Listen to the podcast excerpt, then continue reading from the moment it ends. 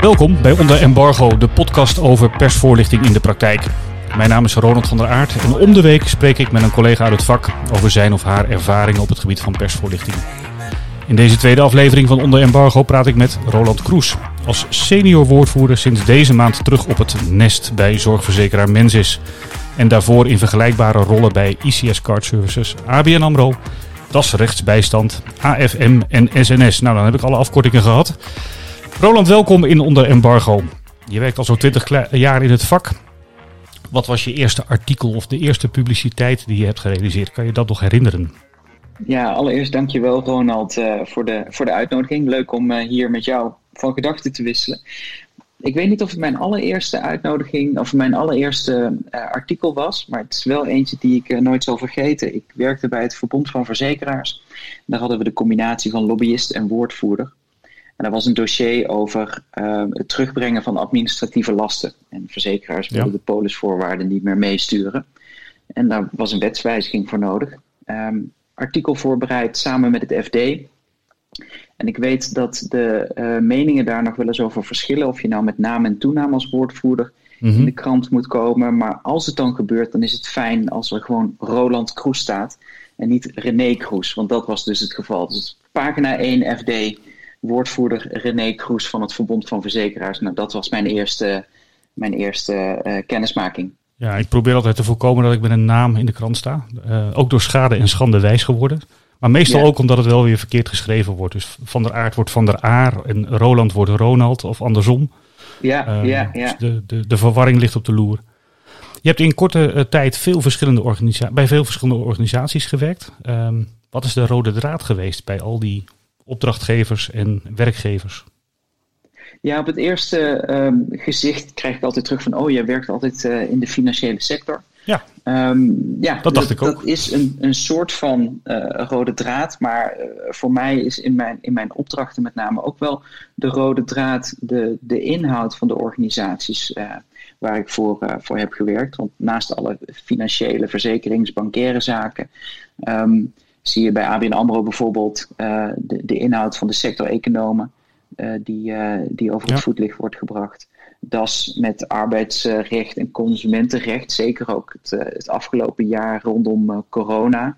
En zo zie je dat overal terugkomen en zie ik dat terugkomen, probeer ik dat naar boven te halen. Want dat zijn voor mij echt wel de mooie dingen waar het om draait.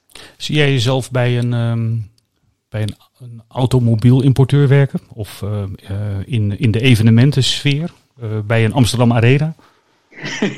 Die laatste gaat wel heel ver voor iemand die onder de rook van Eindhoven is opgegroeid. Ah. Maar dat even terzijde. Nou, het is wel, weet je, zeg nooit. Ik sluit dingen niet uit, maar het is niet zozeer de financiële kant die een rode draad vormt, maar toch wel een soort corporate kant aan een organisatie die er vaak wel bij zit.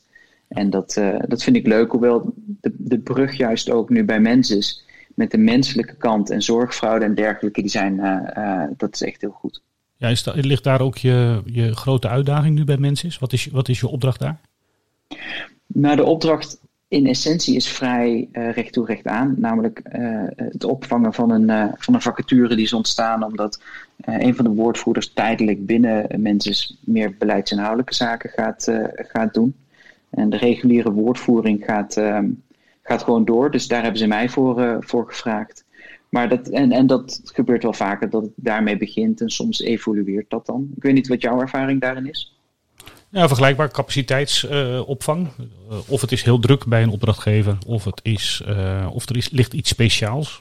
En dat gebeurt ook wel. Een nieuwe newsroom realiseren, en dat is dan toch best veel werk. Of een nieuw persbeleid neerzetten, of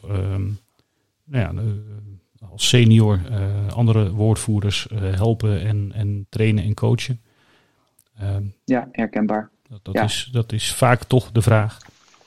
Ja. Hey, en bij al die banken, verzekeraars en financiële instellingen waar je hebt gewerkt, ja, dan vraag ik al heel snel naar de bekende weg natuurlijk. Het vertrouwen in de financiële sector is natuurlijk een ding. Hoe heb je daarmee te maken als persvoorlichter? Ja, het komt te voet en gaat te paard. Hè? En we kennen al de de rampspoedverhalen over verloren reputaties die in één klap weg zijn. En weet je, voor een deel probeer ik dat zoveel mogelijk te negeren. Het is iets waar je rekening mee moet houden. Waar je vooral rekening mee moet houden in de manier waarop je naar buiten gaat. Weet je, je moet rekenschap geven, soms zelfs. Maar ja, in heel veel gevallen kun jij persoonlijk en ook de mensen persoonlijk waar je mee te maken hebt binnen de bank of de verzekeraar, die hebben echt niks te maken met wat daarvoor is gebeurd. En die zijn iedere dag bezig om hun werk te doen en heel goed te doen. Hebben journalisten daar begrip voor? Of benaderen die dan jou als persvoorlichter toch op een andere manier? Nou, het ligt altijd op de loer, hè? En zeker als je als organisatie niet op een goede manier rekenschap hebt gegeven van wat er is misgegaan, dan komt die iedere keer terug. Ja. Daar prikken journalisten feilloos doorheen. Tegelijkertijd heeft ooit een keer iemand in een crisissituatie die daarna door ging, wel eens gezegd, tijd heelt. En die onthoud ik altijd maar. Je ziet dat na verloop van tijd veranderen. En je moet op een gegeven moment zelf ook naar voren stappen. Maar dat moet je wel doen door eerst stil te staan bij wat er fout is gegaan, los van de schuld. Ja. Ik denk dat jij dat wel herkent. Nou ja, uit UPC-tijd zeker. Daar is nu een volledig nieuw kabelbedrijf ontstaan uit de fusie van UPC en Ziggo. En later weer Ziggo en Vodafone. Maar dat heeft meer dan 10 jaar nodig gehad. Misschien wel meer dan 15 jaar. De reputatie van het bedrijf en ook de manier waarop journalisten je benaderen met een litanie aan klachten van klanten en eigen ervaringen ook vooral met telecom. Of ze nou internetproblemen hadden of telefoonproblemen of televisieproblemen. Dat moet slijten. En je moet aantonen dat je daadwerkelijk alles hebt gedaan om je dienstverlening op orde te krijgen. Pas dan kan je zoiets afsluiten. Ja, zeker. Ik bedoel, als je meteen gaat tamboureren dat het inmiddels wel weer op orde is, dan is het een recept om later weer mis te gaan. Nou, ik had het recent echt met een klant nog dat in het verleden, ik kan de naam niet noemen, onbegrijpelijke reden, maar in het verleden, noem man en paard, dat kan niet. In het verleden best wel een stevige geschiedenis en dat was nog niet afgesloten, maar de klant wilde al wel vooruitkijken vooral, maar die journalist was daar nog helemaal niet aan toe. Die wilde graag terugkijken en hoe heb je dat ervaren, hoe heb je dat beleefd, wat is de status en die nieuwe strategie en die nieuwe toekomstplannen, laat eerst maar zien dat het werkt. Dus dat is best wel goed om te realiseren dat je closure nodig hebt. Je moet een crisis of spannende tijd afsluiten. Ja, helemaal mee eens. En tegelijkertijd, en dat is natuurlijk wel waar ik in ieder geval ook probeer te balanceren. Ook gewoon doorgaan met de goede dingen en daar ook gewoon over vertellen. En ja, er kan even tegenwind komen. Ja, het is doodzonde als je niet vertelt waar je wel goed in bent. Of wat je inmiddels gedaan hebt of uitgevonden hebt. Maar ja, je moet rekening houden met dat die vervelende dingen voorbij kunnen komen. En zo heb ik bij een vastgoedfinancier gewerkt. Die consequent het bijvoeglijk naamwoord noodlijdende, dan wel voormalig noodlijdende vastgoedfinancier. Het duurt heel lang voordat dat weg is. Ja, klopt. En zelfs als je de naamswijziging doet, dan kan die nog voorbij komen. Maar ik probeer dan toch altijd maar te focussen op de inhoud. Ja. Hoe belangrijk is het in zo'n situatie dat je journalisten persoonlijk kent? Ik bedoel, je loopt al lang rond in deze specifieke hoek van persvoorlichting. Dan heb je je netwerk. Helpt dat? Ja, het helpt. Het levert ook wel eens komische situaties op, hoor. Dat de journalist belt en dat die dan zegt, goh, zit je nu weer hier? Ja, dat is het lot van de interim woordvoerder. En het is heel nuttig en goed en belangrijk om die contacten te hebben. Maar die journalisten zitten ook niet stil. En ik denk dat dat ook nog wel eens onderschat wordt. Want het FD bijvoorbeeld heeft een behoorlijk actief beleid om mensen te rouleren op dossiers. Ja. En die gaan dan na verloop van tijd ook weer uit beeld. Komen dan op een gegeven moment ook wel weer terug. Maar het is goed om de weg te kennen. Tegelijkertijd dat ouderwetse beeld van een fixer, van een macher die wel even de redactievloer oploopt. Ja, daar heb ik eigenlijk nooit zo in geloofd. En er zullen vast journalisten zijn die er gevoelig voor zijn. Maar ik denk dat er nog meer journalisten zijn die daar het tegenovergestelde van denken. Ik kom sowieso nooit zoveel op redacties. Nee, dat is heel lang geleden. Ja, vorig jaar bij NRC een keer langs geweest om iets te bespreken, maar... Nee. Dus maar toen was het ook nodig, maar... Het is nu ook niet meer... Het kan ook niet meer. En dat levert ook alweer... Ik moet zeggen dat in deze tijd levert dat juist ook weer leuke situaties op. Want ik kan me de mediacall van ABN AMRO... daar moet ik dan maar wel even de naam in augustus herinneren. Waar we met de CEO en de CFO de pers te woord stonden. Of zij stonden de pers te woord en wij zaten erbij. En ja, dan is het toch ook wel leuk om al die journalisten te zien in hun eigen habitat. Hun eigen woonomgeving. Ja. En dat schept dan toch wel weer een band. Met de kat die door het beeld loopt en kinderen die de deur opengooien. Ja. Ja, en andersom ook. Ik had van de week een interview. Dan gaat er dan toch net even wat mis. En dat maakt het allemaal wel weer wat toegankelijker. Ja. Ja, ik heb in september nog een persbijeenkomst georganiseerd. En daar waren journalisten bij uitgenodigd. En stuk voor stuk waren die zielsgelukkig dat ze weer naar buiten mochten. En ergens een event hadden waar ze naartoe konden. Ja. En waar wij tegenaan lopen in deze coronatijd, lopen zij ook tegenaan, ben ik bang. Ja. Je hebt gewerkt bij ABN AMRO. Dat was een beursgenoteerde bank. Daar had je, is nog steeds. Heb ik iets gemist? Nee, ik heb niks meer. Daar heb je te maken gehad met bijvoorbeeld Reuters en Bloomberg. Grote buitenlandse persbureaus. Verschilt hun werkwijze van de Nederlandse media? Ja, ontzettend. Het beeld in Nederland van mensen die niet regelmatig met de pers te maken hebben... is nog wel eens dat je artikelen naar believen kunt aanpassen. En dat je gewoon kan zeggen, nou, ik wil het voordat het geplaatst wordt nog wel even ter inzage zien, zodat we het kunnen aanpassen. En van de Anglo-Saxische pers heb ik wel geleerd dat dat echt not done is. En hooguit krijg je een citaat. En dan ook echt alleen maar je citaat. Ja. En dan weet je de context niet, ter controle. En dan is het een beetje wielen en dealen of je toch nog wat context kunt krijgen. Zit er dan nog flexibiliteit? Kan er nog gewield en gedeeld worden? Of is dat beperkt? Heel beperkt. Heel beperkt. Kijk, en het is ook wel fijn. Je hebt gezegd wat je hebt gezegd. En dat schrijven ze dan ook heel accuraat op. Ja. Dat is de andere kant. Dat moet die journalist dan wel goed doen. Maar het geeft wel nederigheid en relativering van hoe we het hier in Nederland doen. Omdat daar met name door mensen die dus niet vaak te maken hebben met de pers, daar te makkelijk over gedacht wordt. Nou ja, wat ik meemaak is dat je een afspraak maakt over een check op feitelijke onjuistheden. En uiteindelijk doe je dat ook. Maar tegelijkertijd kijk je ook naar andere dingen die je nog zou willen aanpassen. En dat doe je dan als een suggestie. Stuur je dat naar een klant of naar de krant. Of dat bespreek je intern nog. Van kunnen we daar nog iets aan... Hebben we nog een betere quote? Dus je bent breder bezig dan alleen die feitelijke onjuistheden meestal. Ja, ik dacht even dat je vooral doelde op de Anglo-Saxische pers. Want daar is die ruimte echt in. Nee, dat begrijp ik. Maar voor Nederlandse journalisten zijn misschien te lief. Die staan het allemaal toe. Ja, nou ja en nee. Ik denk dat ze juist soms heel strijdbaar zijn. En soms ook wel te strijdbaar. Dat je denkt van, joh, kijk even naar het bredere plaatje alsjeblieft.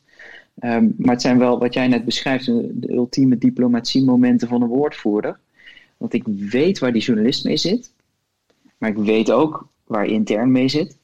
En hoe ze sommige dingen misschien bedoeld hebben. En hoe dat er dan uitziet als het in de krant staat. Ja. Of op tv komt. Of in de radio. Of op de radio. En dat is onderhandelen tussen twee vuren in. En dat vind ik nog steeds spannend. En iedereen die anders zegt, die geloof ik niet. Want ook hoe lang je dit ook doet, dat blijft een van de meest spannende dingen. Van komt het verhaal nou uiteindelijk goed over? Ik heb heel lang geleden een keer een korte quote afgegeven aan RTL Nieuws. Wel een paar jaar geleden hoor. Maar die kwamen... De verslaggever kwam terug. Goh, we kijken nu naar je quote. We hebben hem een keer overgedaan. Je hebt 2 verschillende dingen gezegd. Welke is nu de juiste? En bij de ene... En dat was ik me niet bewust van. En bij de ene quote had ik echt een probleem gehad als die uitgezonden was. En de tweede quote was goed. En toen hebben we samen gekeken. Oké, de tweede quote moet het zijn. Oh, dankjewel. Okay. Dat vond ik echt... ik sta nog steeds in het krijt bij hem, laat ik het zo zeggen. Ja. Er is nu één journalist die denkt... die moet ik onthouden. Die gaat morgen bellen. Hoe kijk je aan in... als we het hebben over lieve journalisten... hoe kijk je aan tegen consumentenprogramma's... als Kassa, Radar en de Keurigdienst van Waarde bijvoorbeeld? Ik weet niet of je met de laatste veel te maken hebt, maar... Nee, die laatste heb ik, denk jij vanuit Ahold werkzaamheden die je hebt gedaan, wat meer Keurigdienst van Waarde niet. Ze zijn het toonbeeld dat journalisten niet te lief zijn, weet je. En daar ziet het soms zelfs door, omdat ze soms wel heel erg wantrouwend zijn of heel erg focussen op één ding. En tegelijkertijd zijn ze wel een hele goede spiegel. Want als die programma's zich melden, dan is er iets aan de hand. Ja. En daar kun je het mee oneens zijn. Maar in het overgrote deel van de gevallen hebben ze toch gelijk. En ik vind dat je daar heel goed rekening mee moet houden. Omdat zij optreden namens jouw klanten. En dan heb je dus iets te doen daar. Ja, ik ben het voor een deel met je eens. Voor een deel vind ik ook dat veel consumentenprogramma's toch te veel bezig zijn met hun kijkcijfers.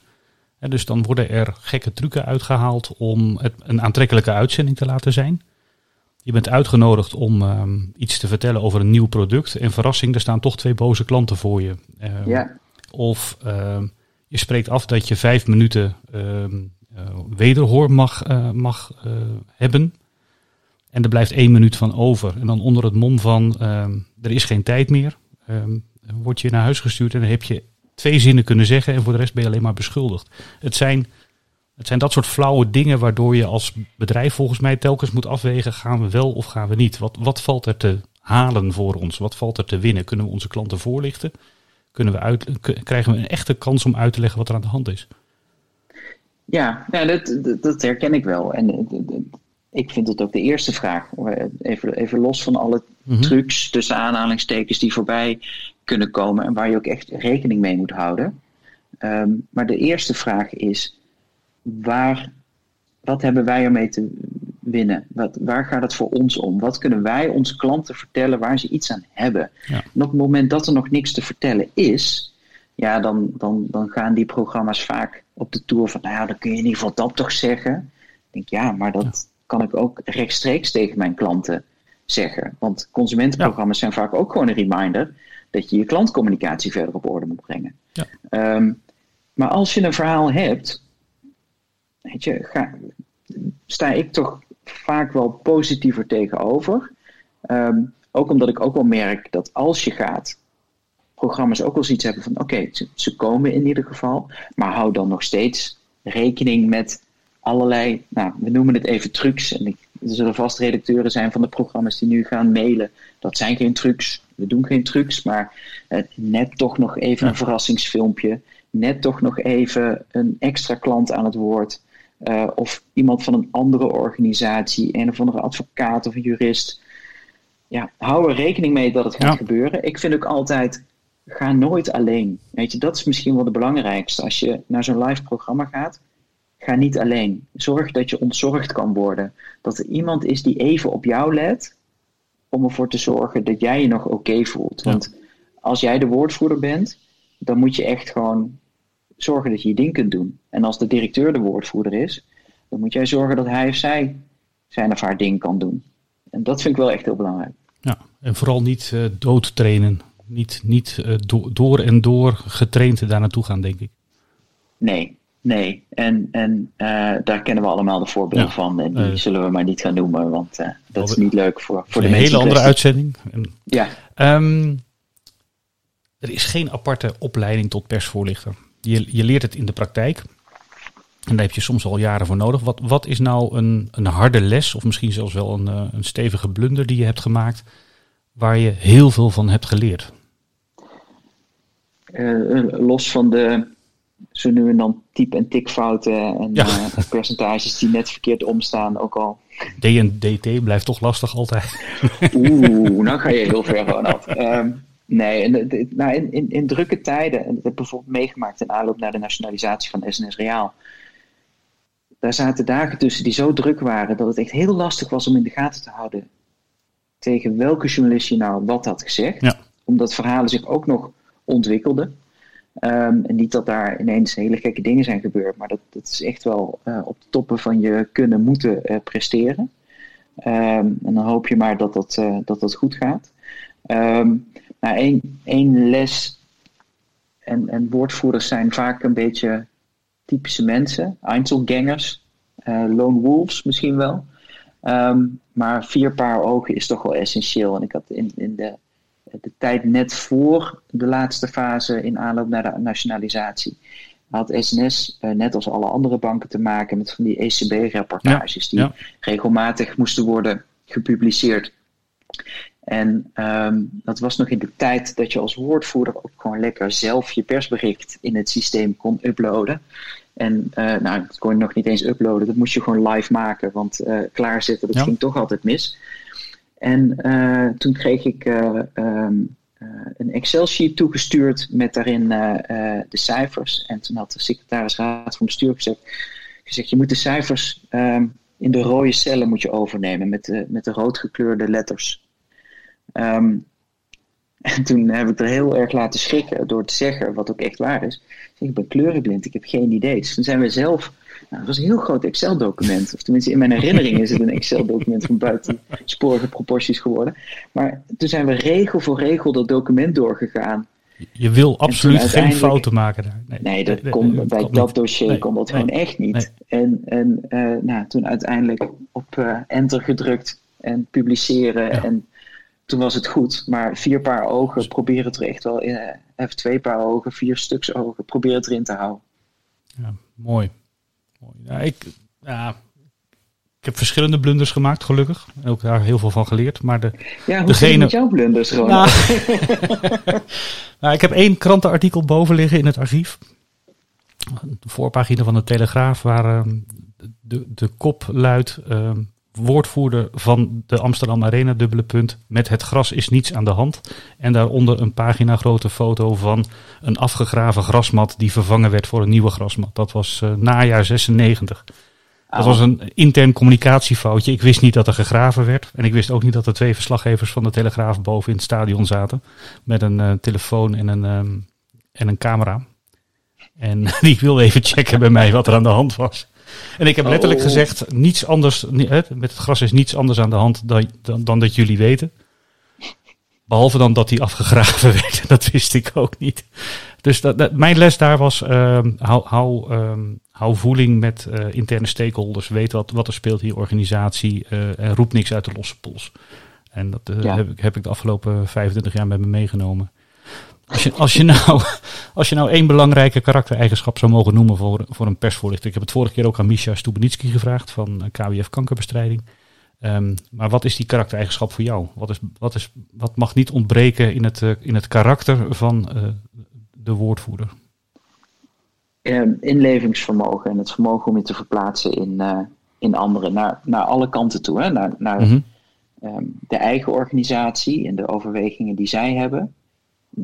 Naar de klanten, cliënten, patiënten, hoe je ze wil noemen. Maar ook naar de journalist. En dat probeer ik ook altijd wel over te brengen bij de mensen intern. Want het is heel populair om je af te zetten tegen journalisten. En zeggen dat ze altijd op zoek zijn naar slecht nieuws. En dat ze altijd het meest slechte met je voor hebben. Maar ja, uiteindelijk zijn ze op zoek naar iets dat afwijkt van de norm. En hoe je het ook went of keert. Vaak zijn dat de dingen die niet goed gaan. En dat kun je heel vervelend vinden, maar daar kun je ook gewoon jezelf in verplaatsen als organisatie en daarin meegaan. Omdat het uiteindelijk, die journalist is ermee bezig voor zijn artikel of voor zijn item. Maar het gaat uiteindelijk om jouw klanten. En als er dus iets misgaat, dan moet je dat willen herstellen. Of dan moet je het goede verhaal willen vertellen. En dat vraagt inlevingsvermogen naar alle kanten toe. En tegelijkertijd probeer ik die journalisten ook mee te geven. Joh, weet je, dit is de situatie waar ik mee te maken heb. Even heel flauw. Op het moment dat we dit opnemen is het vrijdagmiddag. Ja, dat is op vrijdagmiddag altijd een argument bij mij als ik een journalist aan de lijn heb. Dan ga ik nog steeds mijn best doen om hem zo snel mogelijk te antwoorden. Ja. Maar dat is wel de context.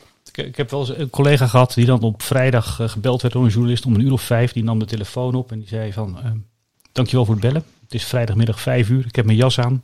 Ik ga zo naar huis toe. Maandagochtend 9:00 mag je bellen. Die legt echt niet. Man, dat kan je niet maken. Maar toen wel. Hij deed het gewoon. En hij kwam er ook mee weg. Dus dat was ook wel weer grappig. We zijn aan het eind gekomen. Volgens mij hebben jammer. Ja, jammer. Het moet zo kort als mogelijk en zo lang als nodig. En heel goed. Ik vond het een mooi gesprek. Dank je wel daarvoor. Nogmaals dank voor de uitnodiging. Graag gedaan en veel succes bij Menzis. Dank je wel. Dit was de tweede aflevering van Onder Embargo. De nieuwe podcast over persvoorlichting in de praktijk. Wil je reageren? Doe dat dan gerust via de LinkedIn-pagina van Onder Embargo. Over 2 weken praat ik met Barbara den Uyl. Zij is hoofdcommunicatie en senior woordvoerder van de Raad voor de Rechtspraak. De mensen achter de toga's worden namelijk steeds belangrijker. En zichtbaarder vooral. En dat moet ook. En dat vraagt ook de maatschappij. Maar hoe zet je dat neer in je woordvoering? Dat en meer in de volgende aflevering. Dank voor het luisteren. En graag tot een volgende keer.